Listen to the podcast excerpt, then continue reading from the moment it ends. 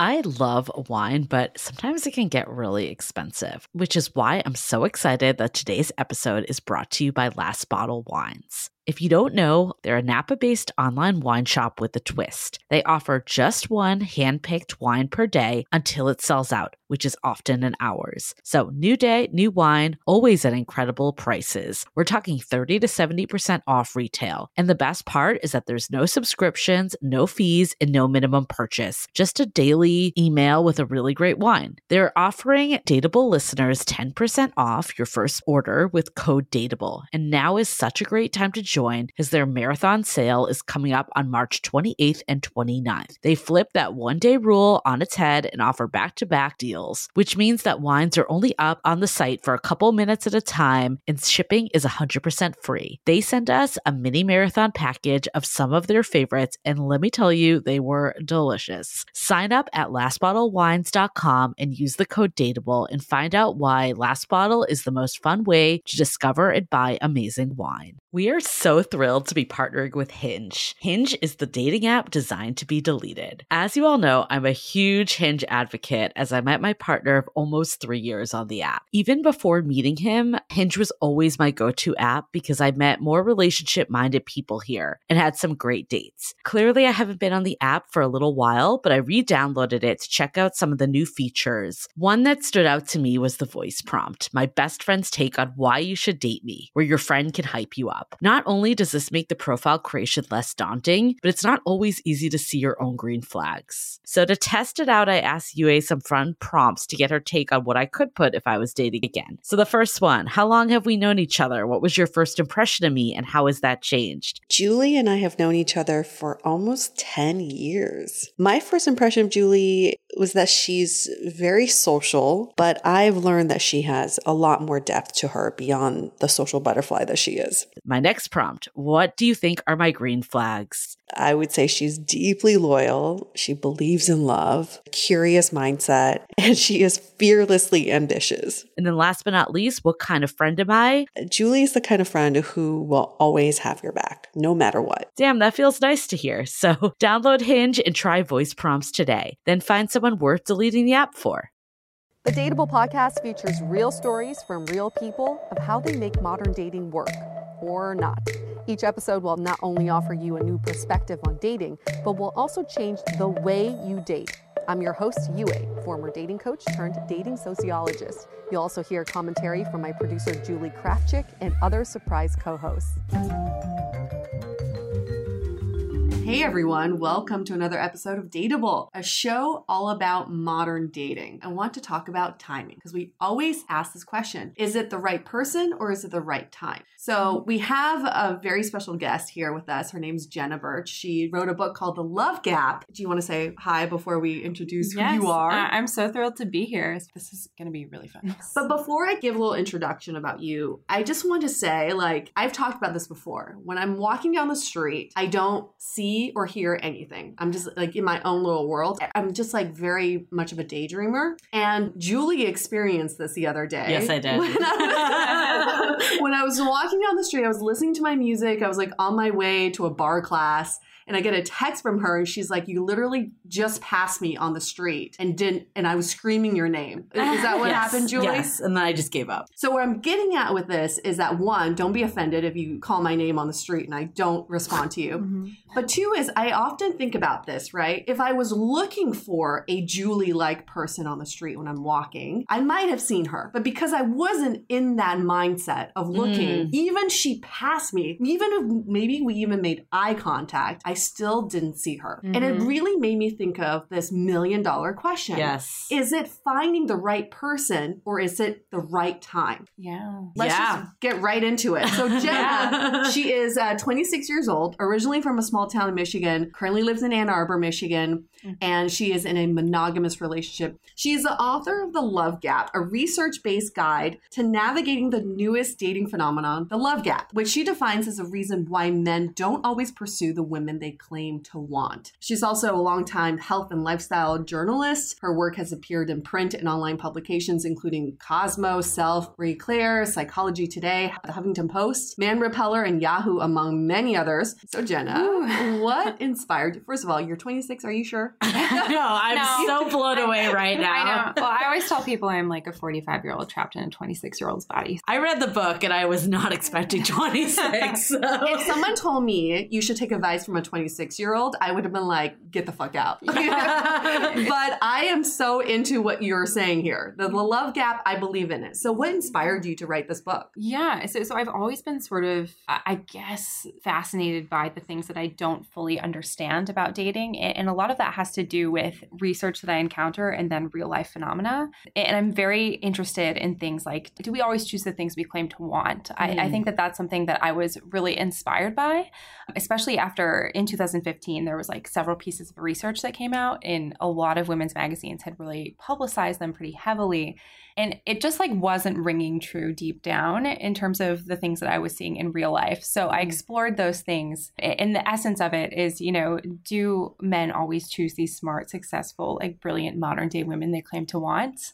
Because all of those friends that I had and all of the people that I would encounter, like a, a lot of them did not fit this mold of, you know, those were the ones that seemed to have these big problems all the time. And they had all of the rest of their life together except like this one thing. Right. They couldn't like figure out how to navigate it.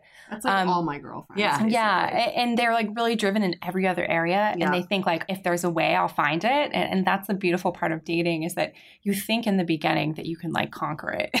Yeah. like I'll figure it out, and I will find the shortcut to get what I want. and the answer, it's just it's not that way. So were you finding that men were like saying those characteristics of what they were looking for? What Yeah. were they saying they wanted? I mean, the funny thing was, in reality, it just didn't kind of match up in terms of like, why are all these women single if they're like the modern day Mhm. dream girl? So I would go out and kind of explore, and I figured, you know, I'm just going to start throwing the question out there to men, and and I swear, I was like really casual. I was just like, well, like, what are you looking for? Like, kind of like run at it from that way, and they all listed the same exact things, like smart, successful, ambitious, like independent, like all this stuff that. Mhm. You know, they're supposed to say. Yeah. Um, that's the very PC thing to do. And I was like, okay. So I just like tallied all this information.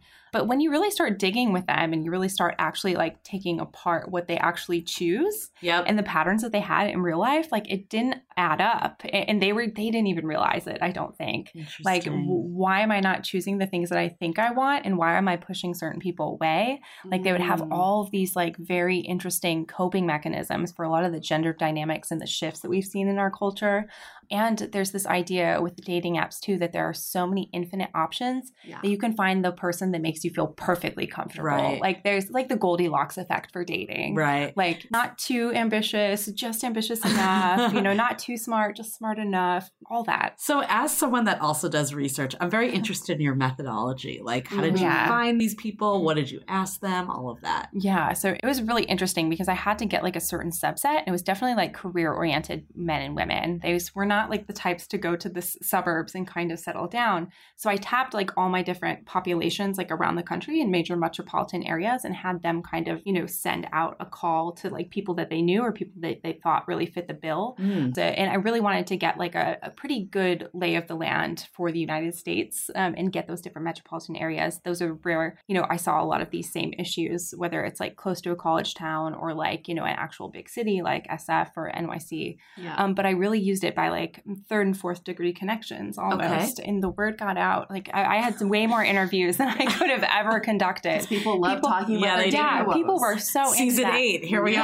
are. and, and it was kind of like they thought like I'll get like a free like coaching session Yeah. or feedback. I'm like that's not really what I do, kind of. But you know, we we had a really informal, and I think that was the beautiful part of it. it, is because I was really approaching it from like a research based, but also like an advice based perspective, trying to find out things. It was much more of an interactive, like Mm. conversational interview that that was really great, and that I got to know them all on such a personal level. So, how many people did you end up talking to? it was around 120 Wow. formal interviews in the end. That's a lot of interviews. it was a lot lot, of talking. you know. Yeah. Yeah. my schedule was owned by like everyone else. Because I feel like in normal like user research and like tech companies, you really only need to talk to like five people before you start seeing patterns. So Mm. 120, Oh, that's yeah. like I- decent well, the thing amount. with For sure. daters that we've seen is that everybody thinks their situation is unique. Right. They're going Yeah. through something totally different. Yep. Maybe it's a city they're in or the, the pedigree that they have, and they have all these issues. But Mhm. then I'm sure you saw all the patterns across the board. totally. So, Yeah. what is the love gap? Yeah, the essence of it is why men don't choose the women they claim to want. and, and that was kind of the, the thesis and the front from which I explored and really dove into like some of the bigger phenomena. But the love gap is, I I think we see it all the time. And I, the essence of it is timing. And I think that that was something that was never fully explored when I kind Mm. of came of age in the relationship advice world. I would always hear and, and see, especially in like the he's just not that into you mentality, that if he was Yeah. interested enough, like he'll just, he'll come to right, you. like love will He'll- conquer. Yeah, love will conquer. Yep. And that's like what my mom and grandma used to tell me. Mhm. Like, you know, if it's the right person, like everything will just work out in this magical fairy tale. And that's super not millennial. And it's not very, it- it's Yeah. just not how things happen. Like, I found out through a lot of the people that I interviewed that the right person could have like smacked them in the face and they would have never known because. Like Right. running into Julie on the street. There you Exactly. go. Exactly. It was very much that effect. So you have this notion of this end goal woman in your book. Can you elaborate a little more on that? Yeah. So I think the best part of the end goal woman is it's it is like an archetype, like the other men in my book. And and there are a lot of different angles for different types of people. But for a specific guy especially, it was that person that he like really did want. Like the person that he actively knew he wanted, or maybe like the most aspirational woman that he could possibly think of. And a lot of them were the smart, successful, ambitious, like super independent, like modern day dream girls. It's what they said very often, but they often didn't feel that they were in the place to maintain a relationship that they felt were going to be like this big thing, like a long term Oh. thing. So until they get to the end goal woman, are they in this like interim goal woman? Yeah. Layover or like getting their shit in order. Like, what Uh, are they doing in Because this have time? I been that layover woman a few times? Probably. I think we all have been in, in a certain degree. I think that everybody's end goal is like slightly different, and, and that's like the the crazy thing. But that they can't actually maintain the relationship that they actually want with this person. And I think when they see it potentially being long term, or they realize that that's what you want and expect, and it would naturally go in that direction, that's when I started seeing like men had all different kinds of ways to throw barriers up. Mm-hmm. Oh, so you're saying even if they met their end goal woman, yeah, it wouldn't if even they're matter not then. ready for her, it, it's not going And anywhere. this Yeah, has been the it's not going anywhere. existential debate, right? Is Yeah. like, mm-hmm. is the I'm not ready Yeah. a cop out or is it actually true? Yeah. So I mean, I hear this from my guy friends a lot. They would say, "Um, dating this girl, she's great. She's everything I thought I wanted, but something is missing." So you're saying that something missing is not necessarily on the woman's part, No. but from them, the men. Sometimes it can be. And I think the interesting part to realize in terms of the thing that is missing, I think that we all have to gather like enough data in this massive like playing field right now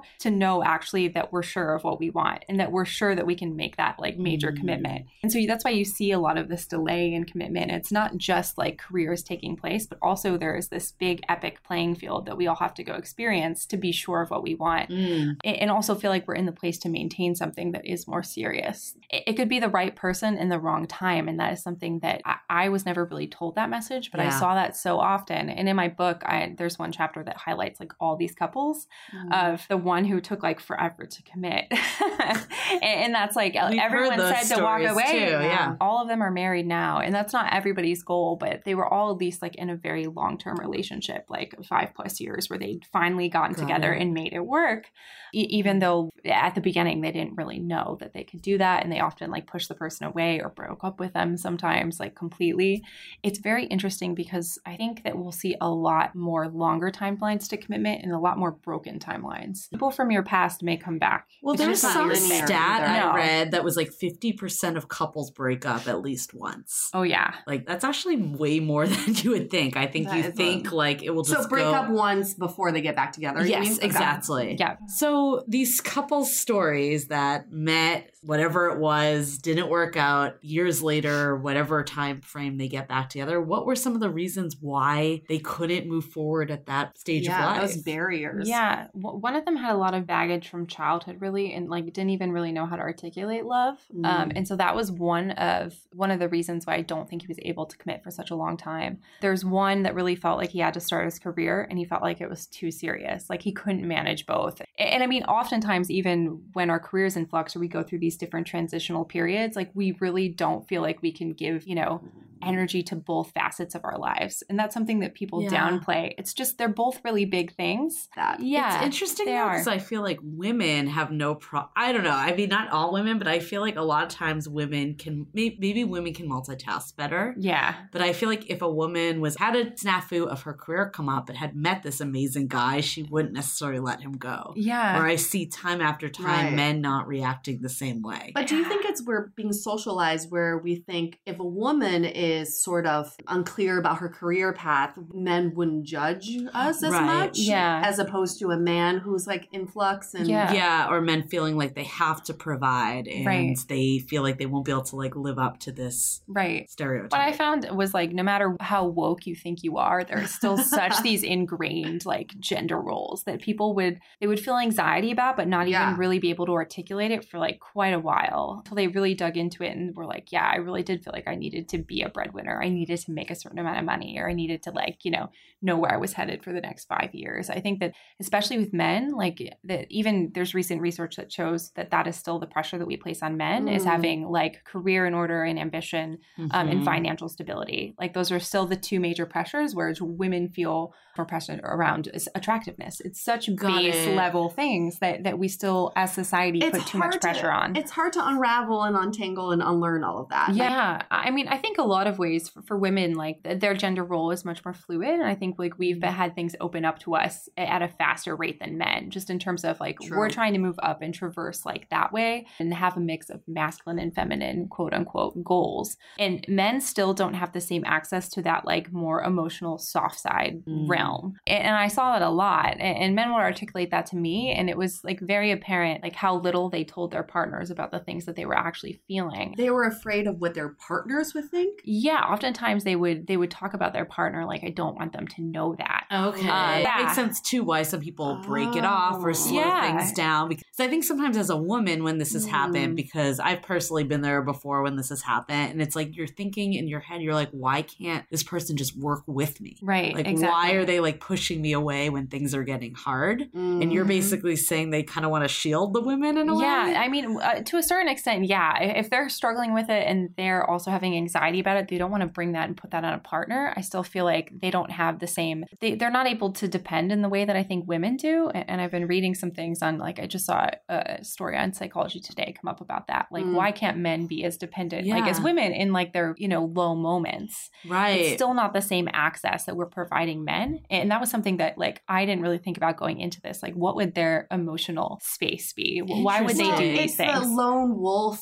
Right. phenomenon Yeah. with men Or is be that tough. women grow up with communities Yep. and we Mhm. create communities and we talk to our girlfriends and men don't and they Right. feel like they have to fix everything on, on their own Yeah. as opposed to as a team or as a community Totally. And it's a lot of pressure Right. So you're saying Okay. it's not just shielding, it's just more of the emotional capacity to work with a partner. yeah i think it's i think it's a mix and, and the emotional yeah. capacity too sometimes like they don't know how to articulate like women have been taught like in our social circles and, and from the games we play from the time we're children to the way that we relate to other women we've been taught to articulate our emotions from the time we are young yeah men have not been taught that same thing. I love the study that they did about like even the the emotional language that like fathers use with their daughters versus Mm. like the achievement based language that fathers use with their sons. Like I'm Mhm. proud of you and you did like so Mm. great, like accomplishment based. Mhm. And like women, they're like more with their daughters. They're much more like here's like a full range of emotional spectrum. They're just they treat them differently, and I don't even think we realize this in a lot of ways.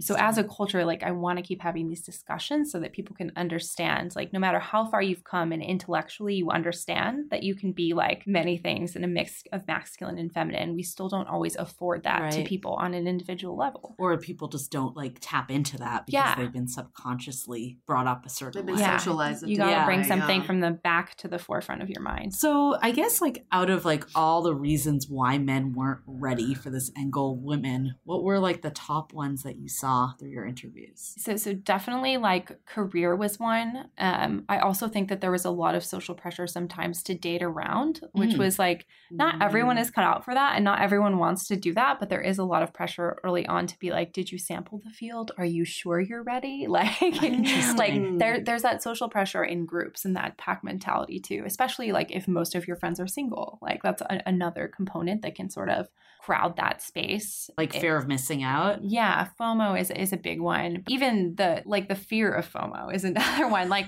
is my Right. FOMO going to develop later because I didn't date Oh, when I was yeah, young? I don't Yeah. even want to feel the FOMO. yeah, I don't even want to put myself in that position that I didn't feel the FOMO. And, also like transition was like transition was a big one. So if they thought that they were going to move or they thought they were going Mm. to change career paths, like go back to school, like whatever it was. transitional yeah, stage. Yeah. Um, millennials are very transitional, like as a generation. So it's just millennials, and even to the to some extent, like the the younger Gen X too. I, I think that they've been taught to explore a little bit, and sometimes things don't settle out until like the 30s, and so that's a barrier to commitment for a lot of people. so how do you know when someone's ready to settle? I, I think that like the, the biggest thing I learned is like like people will tell you who they are. Um and, that's something we do the the great selective listening that, that we hear what we Oh, want to yeah. hear. Someone lists five things about themselves, four of them are, are red flags, and then one of them is good, but we listen to the one that's good. Like I want this to work. You know that somebody's ready when they're like very consistent with you. I think that that was like one of the major Mm. things that I saw like people that are really interested in a relationship with you are not going to give you reasons to doubt um, they're forthcoming and honest like they're not evasive they're not dropping off the map for long periods of time which is like very common in the dating Yeah. scene somebody that's concerned for your feelings is like going to be much different and even with those external criteria too i think it's really important that you take a look at someone's life if they are exhibiting symptoms of being really inconsistent and be like are they in transition are they Mm. dating around do i have signs that they're doing that like a lot of times people will have signs like they'll see them active on like their online dating profile or Right. Yeah. you know kind of like rationalize it a lot of us do but like look at the signs that they're like in transition that they're not ready to settle down and like really really pay attention like people will tell you who they are So I liked Mm. as a researcher that you pulled out Maslow's hierarchy of Oh, needs, pulling out the psych yeah. here. Could you kind of go a little deeper into that and like how you view men and women navigating that? Yeah, I I think that that's what we go back to talking about is women being they're better multitaskers in general. So I see women like very much able to like fulfill a lot of needs at once and work on different segments of their life at one time. Whereas men, and this is something Helen Fisher kind of discusses Mm. in her idea of like men are linear thinkers and women are web thinkers. Yeah. Women kind of bounce around and, and men do one step at a time. So Mhm. like if you've ever noticed, it's kind of a joke I have with my boyfriend. Like if I text him like three things, he will respond to the last one only. Oh yeah, Oh, yeah. yeah. It's like one at a time. One at a time. Oh, so yeah. I have to get one answer and then go to the next answer or just completely you lose it. But Yeah. you see that with a lot of men in their patterns. Like they focus on one area at a time. So oftentimes like career they've been taught like comes before, you know, say finding a relationship. Like you gotta Mm. you don't put the cart before the horse. So they will Mm. work on that often. Um and before that it's school. So it's like one step at a time. So if they're like really active in one realm, I found oftentimes that they weren't really looking for a relationship in the same way. And that would be external criteria. Like, you know, they were really like busy in school or they were trying to change careers or they were traveling a bunch or like whatever it was. There, there's so many different facets of hi- the hierarchy that it, it makes sense that, that that the sexes are a little bit different, even in the way that we're socialized. I, I think that women are have also been given more access to just like explore more realms um, at, at different times, whereas like men seem to attack things in, in a more linear manner. You know what I find with myself is that Mhm. when I'm with a partner that I feel empowered by, then I feel more empowered in my career. Mhm. Like I feel like Yeah. I could do more Yeah. in my Yeah. career because I'm with someone who like really supports me. Yeah. But it's the opposite for men is that they need to get their career shit together before they can fully give to someone else. Yeah, or or they really definitely have to grow to the place where they understand that they're gonna there's gonna be ebb and flow in that place. Mm. Like you know, they have to have the perception Yeah. that I career is gonna go through its ups and downs, and sometimes it'll be a shit show, and other times it'll be great. But you know, they have to like learn that understanding. Where I think women more intuitively understand that they're gonna be ebbs and flows. But like really, that's the sign of like the best partner for these modern day people, or that people that help you grow, people that make you feel like more. So I remember on Sex of the City, there was like the ah. taxi light theory. So it's like when a man is ready, he's on. Yep. Now that would probably be like the Uber theory or Yes. something. So I guess like if men do meet this woman, this end goal woman, and they are not ready, Mhm. what were you finding that they were doing in these situations? Yeah, I mean, a lot of times it was distancing or disappearing or breaking up. So I kind of described it in like three different ways. Some men would kind of like, you know, they would do a soft approach and they'd kind of stay in the orbit, but they wouldn't Mm. actually like dive in and pursue somebody like that if they met like someone that they were really interested in. It would be those people that everyone would think you have something going on, but like they weren't really making a move and no, you didn't know what was going on. So, like we've all so had those. complicated. So yeah. complicated Yeah. because I would just think they weren't into me. Yeah, no.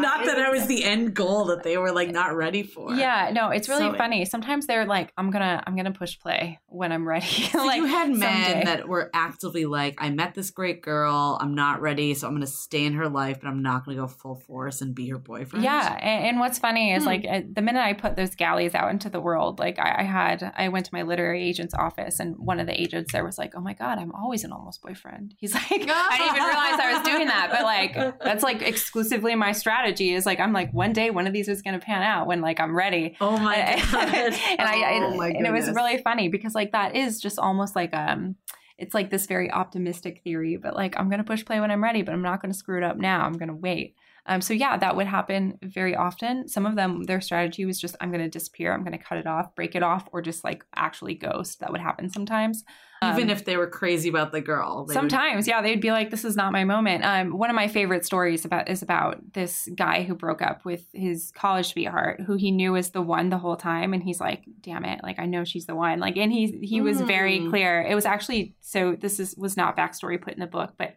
they're actually two best friends from from the same college, and they're still together with their long term partners to to this day Wow. but they broke up for like four to five years in the middle because like these two guys thought they had to go start their career and they knew like the whole time and they both like made a joint pact. They're like we're gonna make these phone calls and, and we're gonna get back in touch. Like years later when they were talking about it. And it's really bizarre because you're like that sounds so crazy but these things were actual real stories that, that people did and one of them is married and one of them has been together in long-term partnership for Weren't many they afraid that like they would meet someone else I or think like get off the market? Like that's what I would think. I But think they- that that probably would happen too. You Yeah. could get in other relationships, but you just like assume it's a boomerang. They would just come back. Yeah, and, and that's what's funny. Like sometimes they did have long, they did have long term relationships, even in the middle there. But they're like, eh. like I remember one of the guys that I talked to. He's like, yeah, he's like, I did have a long term relationship, but in the back of his mind, he's like, it did not compare to this one person, and I always knew that. I think that they kind of have in the back of their mind, I'm going to screw it up now, so I'd rather like not do something, hurt the Mm. person, and then like completely like ruin Yeah. everything for them, sour the whole relationship. So, It's did you see any examples of someone sabotaging a relationship because they weren't ready for it? Because I feel like Oh, you yeah. always see that in in rom coms. You know, Oh, yeah. this relationship's about to get serious. I'm going to do something really fucked up. Yeah. yeah. There was like a, a lot of people that would come to me with that kind of theory about themselves too. Like, I think I do this, or I think I choose to date people that are not right for me because I've met people that I think are, and I can't push play. Uh-huh. One person was like, Well, I know the person I want to be with. She does XYZ. She's Yeah. got like real goals and hobbies, and like self improvement is like at the forefront. But right now, I just want to like drink wine on the rooftop and watch Game of Thrones with somebody. And I'm like, Mm. Okay. Yeah.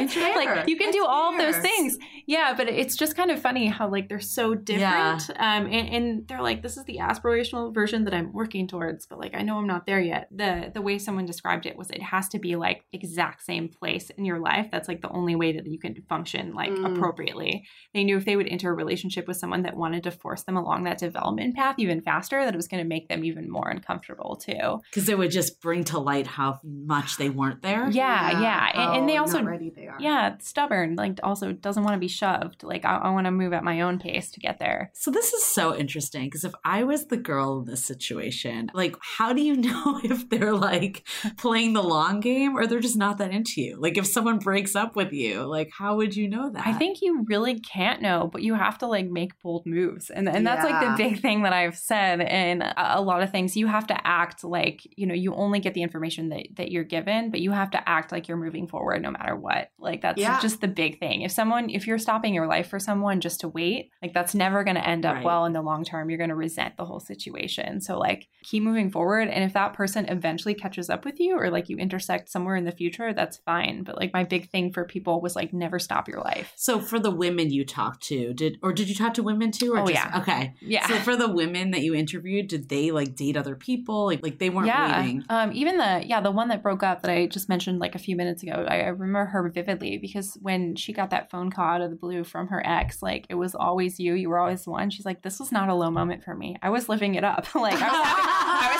having having a great time in New York. I was in a new relationship and she's like, I didn't take it seriously at all. She just kind of like was like, uh, okay, like and kept up and, and he like kept up with her. What she described was like it was like quarterly emails. Like he'd check in with me like every few months Yep. to see like persistence. Yep. Yeah, but to not see- too much because you're still not ready. Yeah. but you don't want to Yeah. become not on top right of mind and she either. she she never met up with him until after she broke up with the person and she's like it really didn't spur my breakup at all but she said after i did break up it was just like that doing a lot of reflecting on your life and thinking Mm. like this person like made me better when i was with him like i always felt like i was more uplifted like he was happier like we balanced each other well like i liked what we were together and i have to see if it's still there like eventually Mhm. that curiosity for her went out but like he had to put in the the pursuing effort afterwards because it no longer was easy and it, it could have gone the wrong way like she was not immediately Yeah. jumping at that it took like another year i think for them to actually like have a real conversation about it so Not to be super basic about this, but this would never work the other way around. If a girl came back into an ex boyfriend's life and was like, You were always the one, I've been thinking about you,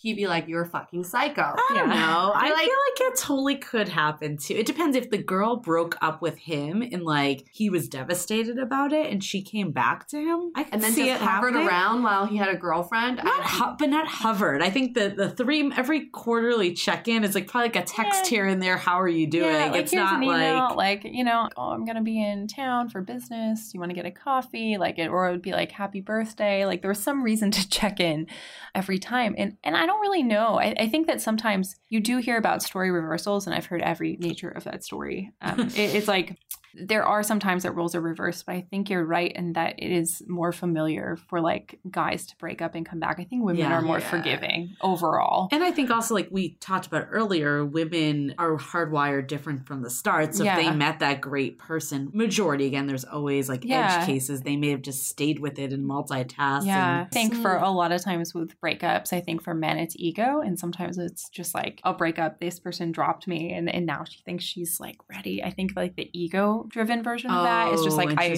I wouldn't want like I think a lot of men would be like less receptive to it for that reason. I, I find that one of my favorite quotes from my book was someone who's like, oh yeah, whole chapters could be written on just the male ego alone, Oh, like yeah. you know, and, and how that impacts our decision making. But what like, about books like "She's Just Not That Into You" and stuff, or "He's Just He's Not Just That Not Into That Into You," and like those ones that like have taught women that, like Mhm. you're to your point earlier, like if he was that into you, he would do anything for you. yeah, Like, does women's ego come into it? It's time for a break so we can talk about your summer vacation. For me, the best part about vacation planning is getting new outfits. And now we can all start our summers off right with breezy tops and cute swimsuits from ModCloth.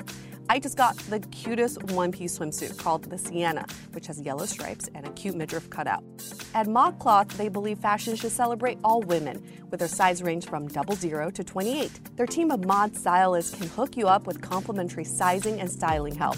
For Dateable listeners only, you get 15% off your purchase of $100 or more. Just go to modcloth.com and enter the code DATEABLE at checkout. This offer is valid for one time use only and expires on October 5th, 2019. Again, go to modcloth.com and enter the code DATEABLE for 15% off your purchase of $100 or more. Now, back to the show.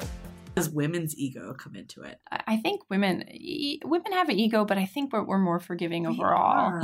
yeah, we're we're able to like Yeah. empathize and like And really oh with go. anyone. Yeah, well, like you know what? I'm not gonna like let this like hold my happiness back. Like men would be ego would come first. I But think. you know what's, what's really funny about this is that one, women are better at letting things go, but two, I've never heard of a girl say, "I met this guy. He's definitely the one. He's de- I'm not letting this one go. He's definitely the one." And years later, still feel the same way. I feel like Mhm. women are also just better Yeah. at just letting go of that idea. Or Yeah. Sometimes it's like that's it. Right. Because we have that idea in the beginning and then we like talk it over and over and we get over it, right? I think men, because their lack of communication and talking about it, they like hold on to an idea for Maybe. a really long time. Yeah, and sometimes it is like I, I do see women. Women have to be like nurtured over time. Our feelings about a relationship and how it ebbs and flows. Like if we're unhappy, like you know, I think women are women execute like two thirds of breakups. Like actually, if you look at Mm. statistical numbers, and I think a lot of those come later on from those romantic relationships. They're not early starters that never got off the ground. These are like long term relationships, Yeah. and part of it it is because like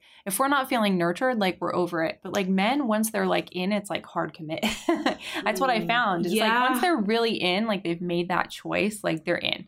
But They're th- totally they're very static in the way they think about it after that. It is like a fixed long term relationship. But women are like, you gotta keep, you gotta keep wooing me. I feel like women are e- like more open to the initial getting it off the Mhm. ground. Yeah. It's Yeah. harder to get the guy to get off the ground, but I totally agree with you. Like Yeah. once they're in, usually it is the woman that I think it's like more divorces are initiated by women. yeah. Oh, absolutely. Yeah, definitely. The the long term relationships, I think women are, are the ones to walk away more frequently. And that is because like we expect our emotions to be consistently nurtured and if we're not being treated well or like we don't perceive that the love is there in the same way, then then we're more like, okay, this is dying. Like where I think men commit harder to that. And I, I think it, a part of it is or an idea. have less emotional have that i- needs as it goes on. too. Yeah, Like, totally. Just get more complacent with it. yeah. And, and I think women are more aware in that way. Huh. How do you explain this scenario? I'm sorry to get off on a tangent.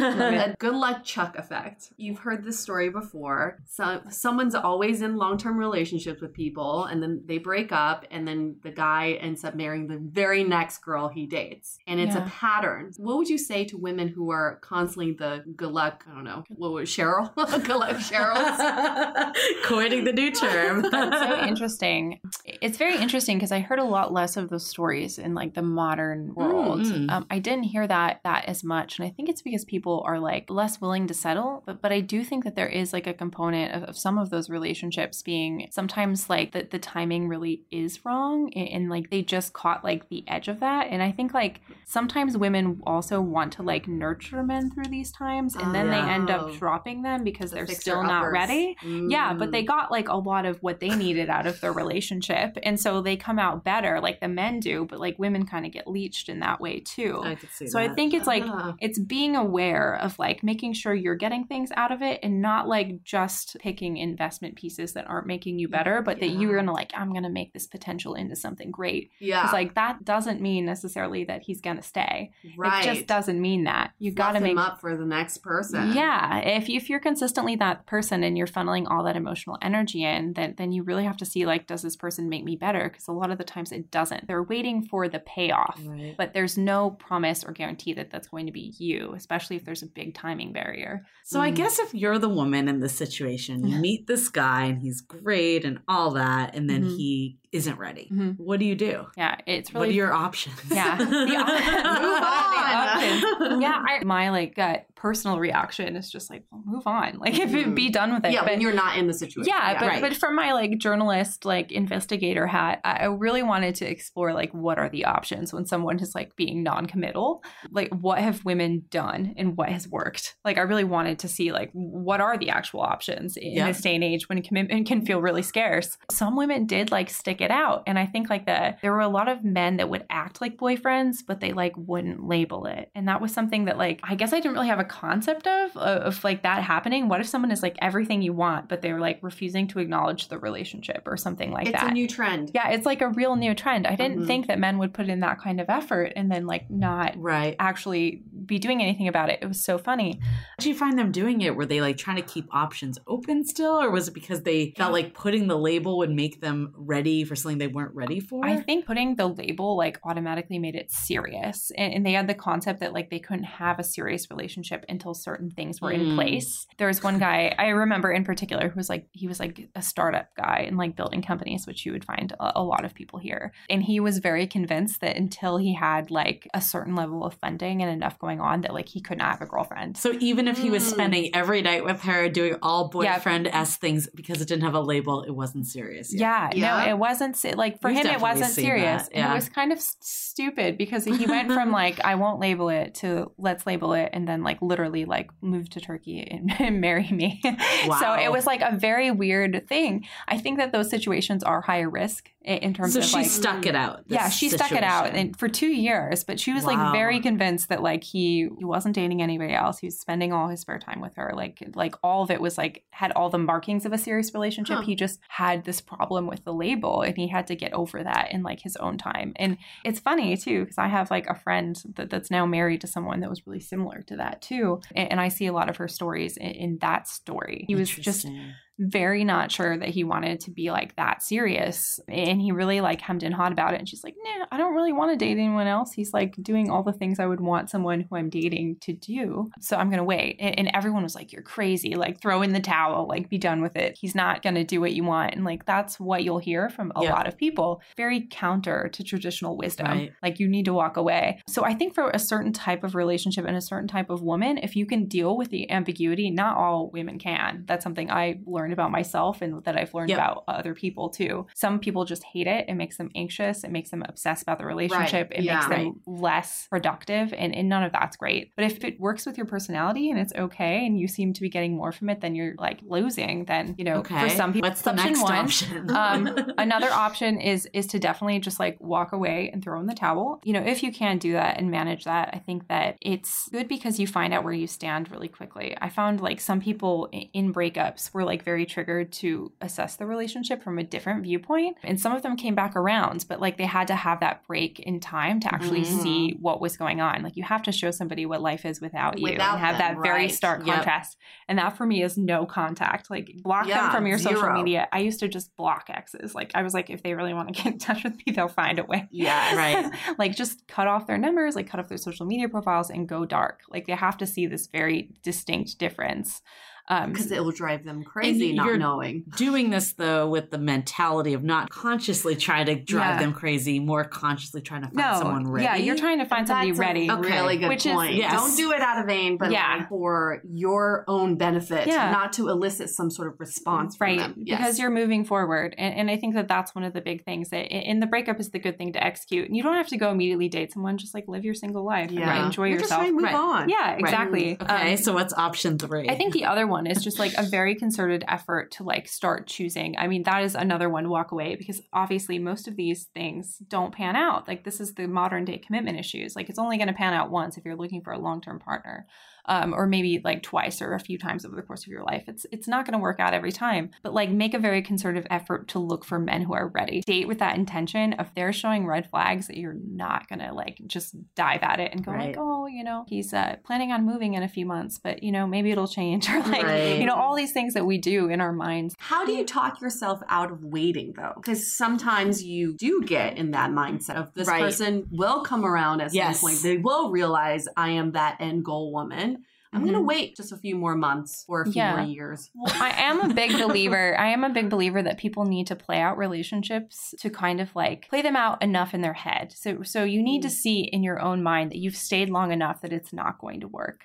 And so Yep. sometimes I think that like you have to someone has to like wound you to within an inch of your life until you're going to be like emotionally i'm done like I, i've got to walk away like I, I don't have anything left to give this person and so sometimes i think those can be the best lessons and so if people are very dead set on waiting sometimes i'm just like and, and people ask me all the time and i'm like do it Do do, it. what you Well, need to do If you're Yeah. that dead set on it, like if you're like trying to, you know, like we were just talking about, like play the game of Mhm. going dark and moving forward or dating around, like you're doing that, but your mind isn't doing that. right. So Right. Doesn't really help you Right. if that's the case. Yeah, Mhm. and if you're still like very attached to somebody else mentally, and like that's, Right. that's yeah, if it's going to be counterproductive anyway, then yeah, like right. it's not it- fair for anybody. Yeah, there's no reason to do it. And I think some people do really need to get to that point. I remember like really my the, my second ever boyfriend. Like I've had I've had three like significant relationships, but my second one was was definitely that situation where he was just like he had to wound me to within an inch of my emotional life. So I was like, all right,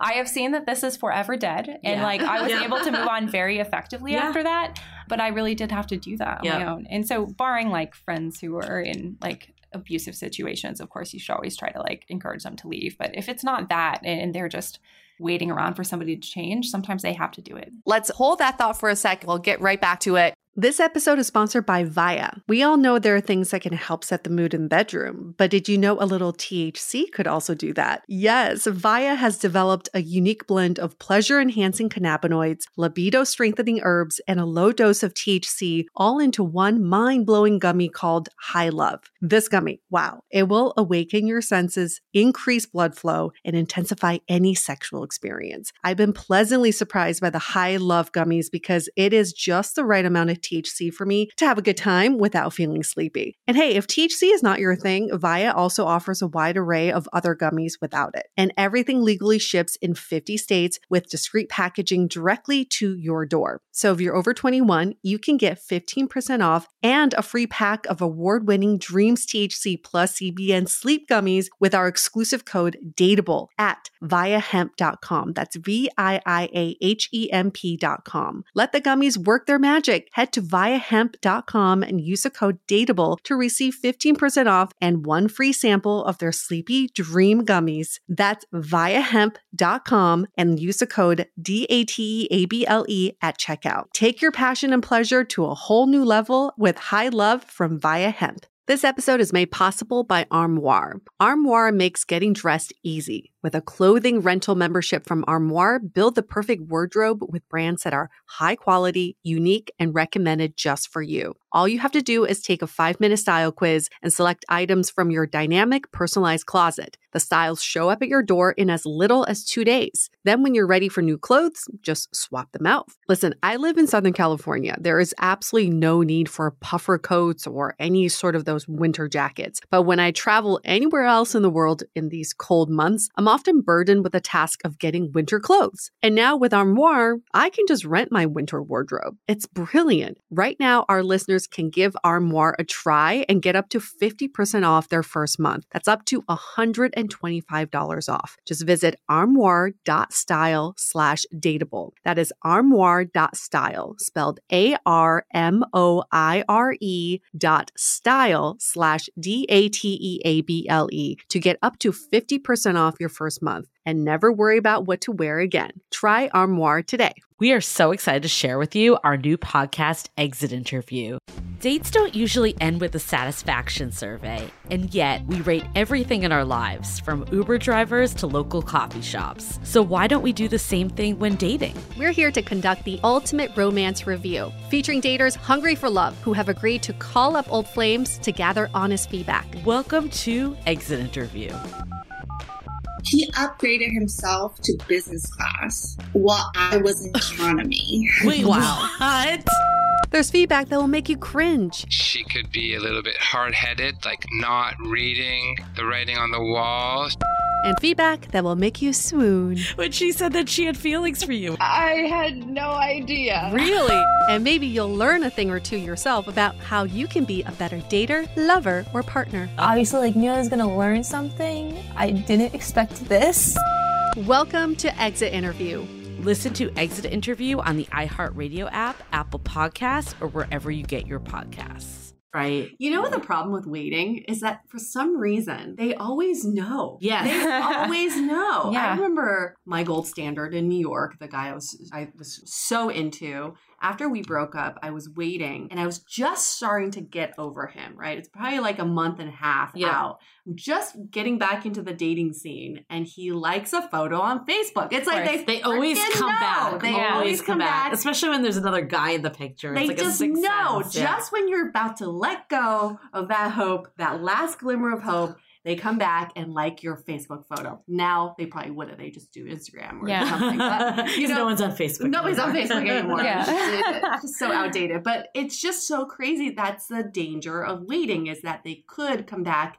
And when they do make these very tiny, effortless gestures, it throws your whole world upside down Yeah. again. right. And that's why I'm a big proponent of just like delete people from your social Yeah, media. Like get get get, of them out of your head. I know it's so hard because it's like you're you're definitely killing it, and you're like I won't even be able to Yeah. stalk them anymore. What am I going to do with my free time? You know. Yeah. Um, but you really should do Move it on. just to Yeah. just to move on. Yeah, it, it is the is the big thing. You need to work on moving on, and part of it is cutting all the ties. Have you found anyone try to like stay friends or like do like the Oh. bare minimum to like keep it going? Men or women? Women to like keep the Um, guy yeah. top of mind. I, I mean, I think I have. I mean, I've definitely seen it, and I mean, I wouldn't recommend that strategy because I think it, you're completely still invested in it, and like Mhm. the guy is just like, oh great, like she took a step back. This is awesome. Like I still get to keep her around. Exactly. The It- door's still open. Yeah, so I, I think that's like the worst strategy. Like, and it's the one that I would not recommend for people to do. agree. Whenever someone says says, "I just don't want to lose him as a friend," I'm like, Yeah, you'll be fine. like, we're not friends. Yeah. I think don't need some this. time needs to have passed for Yes. sure. Yeah, You, have got to resolve it on your own, and until you do, and, and Right. you're like fully on the other side, that's And also, there's sure. something about like checking in once in a while versus like talking every day like you were in a relationship. That's very yes, different too. it's super different. Do you think the love gap applies to the reverse? Women who are not so much ready to, to pursue their end goal man. Yeah, I mean, I think it's definitely like because of the way that we're socialized, it's something that we see more in in men. But I do think some women have the same problems, and that's something that I've I've definitely realized. And I like even kind of noted that in the conclusion. I'm like, sometimes you won't be ready, like of the book, and like sometimes you could totally miss somebody that's right for you too. Um, and even I look back at my dating life, and you know, I met somebody while I was writing my book, actually. Oh, really? That's yeah, I mean, oh yeah, exactly. Because I made a concerted effort. I was like, I'm not going to date while I'm doing this because it's something that felt, you know, I had been single for a while, and it was something that felt like for me, I didn't want my story to taint everyone else's in any way, shape, or form. I wanted to be completely clear-headed and single. But of course, the time that you tell you're telling everyone I'm not dating during this time, then somebody will pop up into the picture because that's just how life works. Um, but I found that person. But I mean, I tried to shut him out in every possible way. I was not ready at all. But so like, is that your now boyfriend? Or no, Okay. no, actually, no, not at all. Um, I think at that time, like it, it had been totally dead and like not able to resurrect at that time. But it was just funny because it was somebody that I totally would have dated otherwise. But I was so convinced that, like, I mean, I was not open at all. I was so much so, like, I was Yeah. dead set that this is the attitude I need to take into writing this book. And I did it. And that was what happened. So I wanted women to at least be aware that you could be in that situation too. Mm. It's more Yeah. situational, and I think it's something that's like probably for shorter periods of time in your life, maybe that you'll Yeah. go through things like that. But and where maybe it's like a longer stay for men. How did But you meet your boyfriend? Your now boyfriend. Through friends of friends. Um, it's interesting though, but we had like a really long timeline to commitment too. Like I, it's from the time I met him. Like it would have been 2015, and we didn't actually date until the end of 2017. So Mm. it was like a really long time. And then even we had that like bumpy break because I've been in Ann Arbor, he's in Bay Area, and, and we broke up for five months because it was like I don't know where this is going. Like I don't know what's happening. So I think it's best to split ways. And I So how did you guys get back together? Yeah. so we kind of made independent decisions and who really knows how it's all going to play out in the end. I mean i i'm hopeful for the best but it was like one of those weird things where i didn't know i felt like we were kind of unfinished but he actually like he was working at a different company when he, we were together that was like very focused in the bay area but now he's at a company that like is actually has like a main office in michigan so he's actually going to move back to michigan and, and i was actually like really focusing a lot of my time out here in the bay area so we just intersected and our like paths kind of got back on the same path. Mm. Um, and I was like very much like I want to find a way to make it work, and he was very much like I super can't. Like right now, like Mm. work is like too crazy, and that was so funny that my story was like very similar to people in my book. Like yeah. Yeah. it was very bizarre, but I think it almost equipped me to like deal with it. And I did break up with him in the sense that I'm like, well, maybe we won't back together. Right. But it was like I got to do this for me. Got Like, it. Yeah. So you reached out because you were like, I feel like I need to just like say this to him and like get the ball rolling again. Or yeah did- when, when this happened like he's super reserved and like not super uh, emotionally in tune so i was like i'm gonna have to do it but he's just like really receptive he's like one of those people that like once he knows it's okay like he'll be totally fine taking initiative but like i think he thought that he had like hurt me i think it seems that way i'm pretty emotional like when like i get invested but i like bounce back pretty well um, Mhm. because i'm able to like really learn lessons from it and i like, rationalize it all and i'm all the growth um, so I, I. I, I, I had definitely uh, pretty well in terms of bouncing back from it. And I was like, well, you know, our paths have suddenly merged. So they're on like the same direction. So it didn't make sense anymore. The reason we broke up was no longer valid. so interesting that you are living proof of your whole book. Yeah, it was bizarre. To this whole like waiting situation Okay. because I think this is awesome that we've heard all these success stories, right? Mhm. I had a friend that dated this guy for like eight years on and off, and we were all like, "What are you doing? You're wasting your time." Now Mm. they're married with kids, like they are like fully committed. Yeah. But in theory, like she could have ended up wasting a lot of her time by Yeah. sticking around. Like, how do you like move forward in life, but also like maintain that hope if you really in your gut and core know that this is your person? Yeah, it's really challenging. And that's something that I tell people a lot is like you have to weigh like how strongly you feel about this particular relationship against like, you know, the risk involved. Because there is risk. Like you're, you're we only have we have finite amount of time on this earth. So Right. you know, if, if you're not actually investing in people that are on the same page as you and that's like what you want, you want a long term committed partnership and you're not moving in that direction, then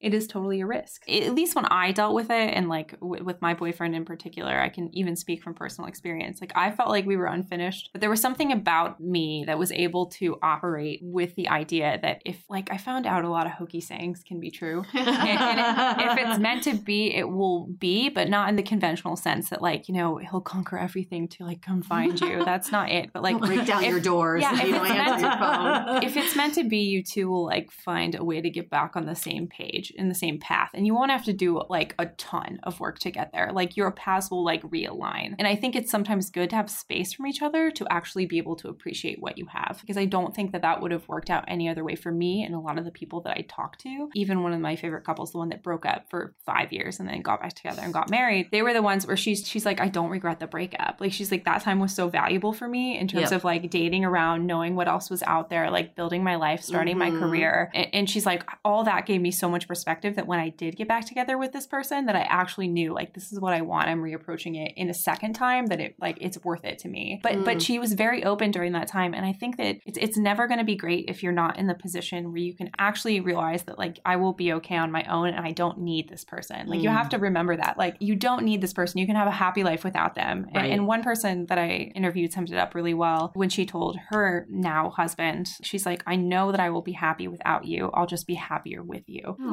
Like so it good worked out. That's yeah. a great quote. So this is a really good segue to takeaways. Yes.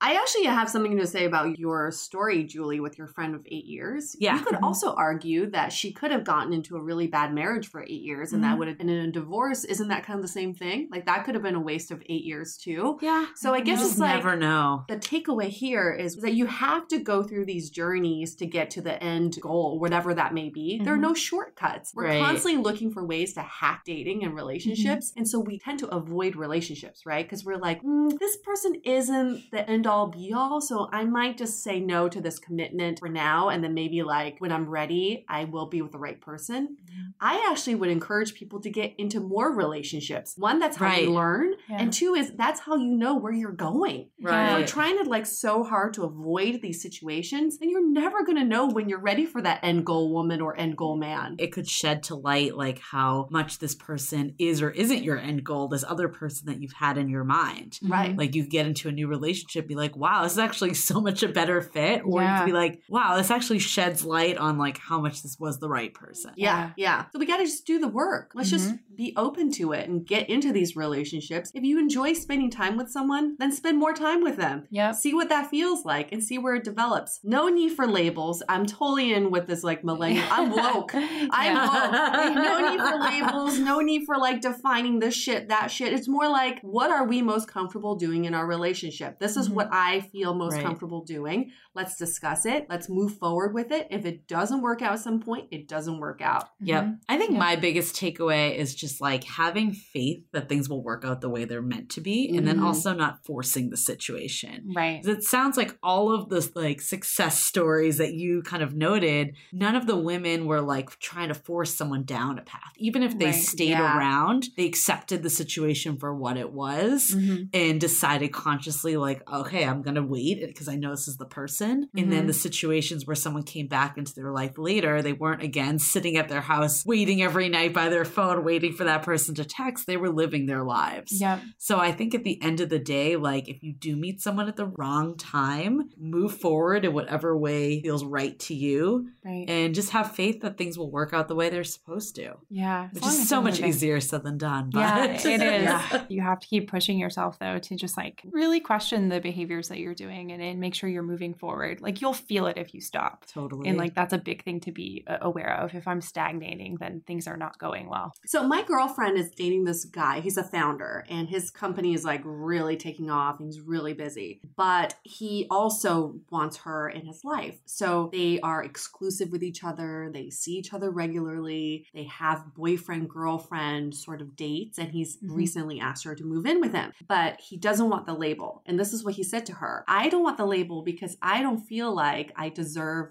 that label of boyfriend yet. Mm. I'm still working my way up to that label. Yeah. And I thought that was really interesting because he's like, I'm not dating other people. It's Yeah. not that. It's just that I think the, the boyfriend label puts me in a different category. And I still have a lot of personal growth Yeah. to get there. I mean, I've had this personal experience. I think men do have this feeling like I need to like be the best person I can for you when Mhm. they do meet that girl. Yeah. And if they know like deep down they aren't there yet or like they're preoccupied with something else, like they will kind of like take that step back or whether it's totally disappearing, breaking it off or just like not putting a label on it. Yeah, Mhm. there's like some barrier to like full fledged commitment, and, and I do think men are really idealistic i- in some ways more than women. I think women are a little more pragmatic about how they approach Very, things, but like men are super idealistic, and that's something that I I realized very early um, that they do like put like a really heavy emphasis on like relationships and like what level of relationship, Yep. and if Yeah. it's labeled relationship and boyfriends, and the terms mean more. They put so much more weight into it. Where women are like, much "Hey, I just want to know you're going to show up tomorrow." Like, Right. that's it. Yeah. Like that's all this means to me. I just need a Yeah. plus one, all right? that's all. But I think that's another takeaway though is like I personally would rather someone be all in Mhm. than like not in at all or half out. True. Like so I think it comes back to this like being ready. I think we need to like ditch this like old like he's just not that into you mentality. If we are in this ex- situation ourselves or have friends in it, like Mhm. understand that everyone's kind of on their own path and Mhm. like it may or may not have anything to do with the other person. yeah, and that absolutely. that's exactly i mean this is what i'm taking away from your book which is i think we're so focused on the other person instead of thinking about your end goal woman or end goal man think about the end goal you who do Yeah. you ultimately want to be in a relationship and when your relationships don't work out, don't think about what you're lacking. Think about what it is you want to develop more of. Mhm. And not for the person you're trying to win back, but for yourself. We can always chalk it up to timing. Yep. Timing is everything. We can say that forever, but what's that really going to do for us? Nothing. Right. We can't control where the universe takes it. right, No. So you just, the only thing you can control is how you develop yourself. right, Totally. absolutely. Should we do a quick question, Of the day? question of the day. Um, this question of the day comes from Jamie. I met this wonderful guy and we've been dating for about three months. He recently lost his work visa and broke up with me, saying he couldn't take our relationship to the next level, as it wasn't fair to me with so much uncertainty. It would make leaving even harder if we were further involved. He still has two more months in the States. Is it worth suggesting we do a casual relationship and continue to enjoy each other's company? Will he see me as someone short term if I do this? And will it ruin our chances of getting back together long term if he does come back? Oh, that's such a good question. Jenna, Um, take it away. Yeah. So, so for me, uh, I think that in terms of suggesting a casual relationship, I probably wouldn't pose it that way. I, I guess as a casual relationship, but more just like I want to enjoy the time that we have left here while you're still here. It doesn't make sense that you're here and that we're not seeing each other when we have these strong feelings for each other. If you are totally okay, like you can really deal with the fact that this might not go your way. Like at the end of the day, Mm. he might still leave and you're going to have to realize that you put two more months and you got two more months down the road in those feelings. If you are really okay to cope with that consequence, then go for it. Mm. I say like if, if that's a risk that feels worth it to you, then like uh, of course. And I think that that's something that I would tell you to go for it if, if that feels right. But I I think that if you know, and I think the women know if they're that type of person that's going to get like super emotionally attached and they're just going to like shut down, not be productive at work, stop seeing friends. If that's going to be you, then like I think it's probably best that like he is thinking about this very logically that like that is going to be a really challenging barrier to overcome if like you know an overseas relationship sounds really intense but yeah i, I would say like it, think about how you are as a person and how you're strung up and really be real with yourself if that's Mm. a risk that's really worth it for you not about him and like you know what's going on there like is this really good for me Mm. like point yeah Mhm. i think also like what you really want is it this person like are they so the Mhm. person for you or do you want a relationship that's long term because it sounds like this might not actually go there if someone physically Mhm. won't be here and has to leave the country the other way you feel like Mhm. you had just such an undeniable connection maybe two more months would put things in a different place yeah but you're still gonna have to do a long distance relationship Yeah, you have to like know what you're signing up for in terms of like the whole package. Like it could be really high risk and you might not even like the distance the way that you think you do. It's just like super early and those heady emotions where you're very like consumed with somebody that's still super super early on in that way. So it's like just being really real with yourself about the reality of the situation and whether or not that's worth the risk. How I feel right before I get on a roller coaster. Am I ready to face this? I'm going to feel good at the end when it's over, mm-hmm. but during it, I'm going to be scared as hell. Yeah. Do I want to go through these emotions? Or I can just bow out, go get some cotton candy, and be happy with that too. Yeah. I may not feel as thrilled or accomplished at the end, but I'm still baseline happy. Yeah. I don't so, know. Your analogy, I'm thinking the opposite of like one of those like drops that you like yeah. while you're on it, you're like, this is great. And at the end, you're like, fuck, this person's now gone. And then it like all comes to you. But yeah. I guess it depends how you process it. how you process it. Which sure. ride you're on in that amusement park. Yeah, yeah. choose your ride and whether you want to get on it or not. Yeah. Okay, we're going to wrap this up. Thank you so much, Jenna, for being on our show, talking about the love gap, talking about this whole idea of timing. I think we finally figured out what that has to do with dating, which is basically you have no control over it. None. It'll work out if it's over. meant to work out. Sure. Yeah, but it's your mindset that you have control over. And we're also booking guests for upcoming seasons. If you'd like to be a guest on our show, just reach out to us, dateablepodcast.com. Okay, we're going to wrap this up. Stay dateable. Your action item for this week is to identify areas in your life where you may be forcing something to happen. Some of us have imposed timelines or outcomes. Once you identify these areas, see where you can just let go a little bit. Let it play out without pushing it for an outcome. Want to continue the conversation? First, tag us in any post with hashtag StayDateable. Then head on over to our website, dateablepodcast.com. There you'll find all the episodes, as well as articles, videos, and our coaching services with vetted industry experts. You can also find our premium Why series, where we dissect, analyze, and offer solutions to some of the most common dating conundrums. To connect with us, find Dateable Podcast on Facebook, Instagram, and Twitter. We're also downloadable on Spotify, iTunes, and other podcast platforms. Your feedback is valuable to us, so don't forget to leave us a review on iTunes. And most importantly, remember to stay dateable.